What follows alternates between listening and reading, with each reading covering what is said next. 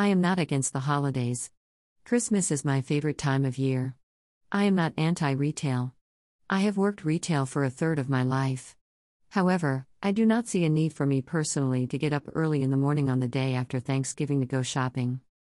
First, I do not want to fight the biggest crowd of the holiday season. Every year, there are more people shopping on Black Friday than on any other day of the shopping season. Second, that many people causes a lot of traffic, and even vehicular crashes. I do not like bumper to bumper traffic, and I never like to see anyone in a crash because crashes ruin cars and can injure or kill people. Third, I would rather wait until later in the shopping season if I still have items left to purchase. Yes, I may pay a little more and go to more stores, but at least I am not competing with 90% of the citizens of my county for that last parking space at the mall.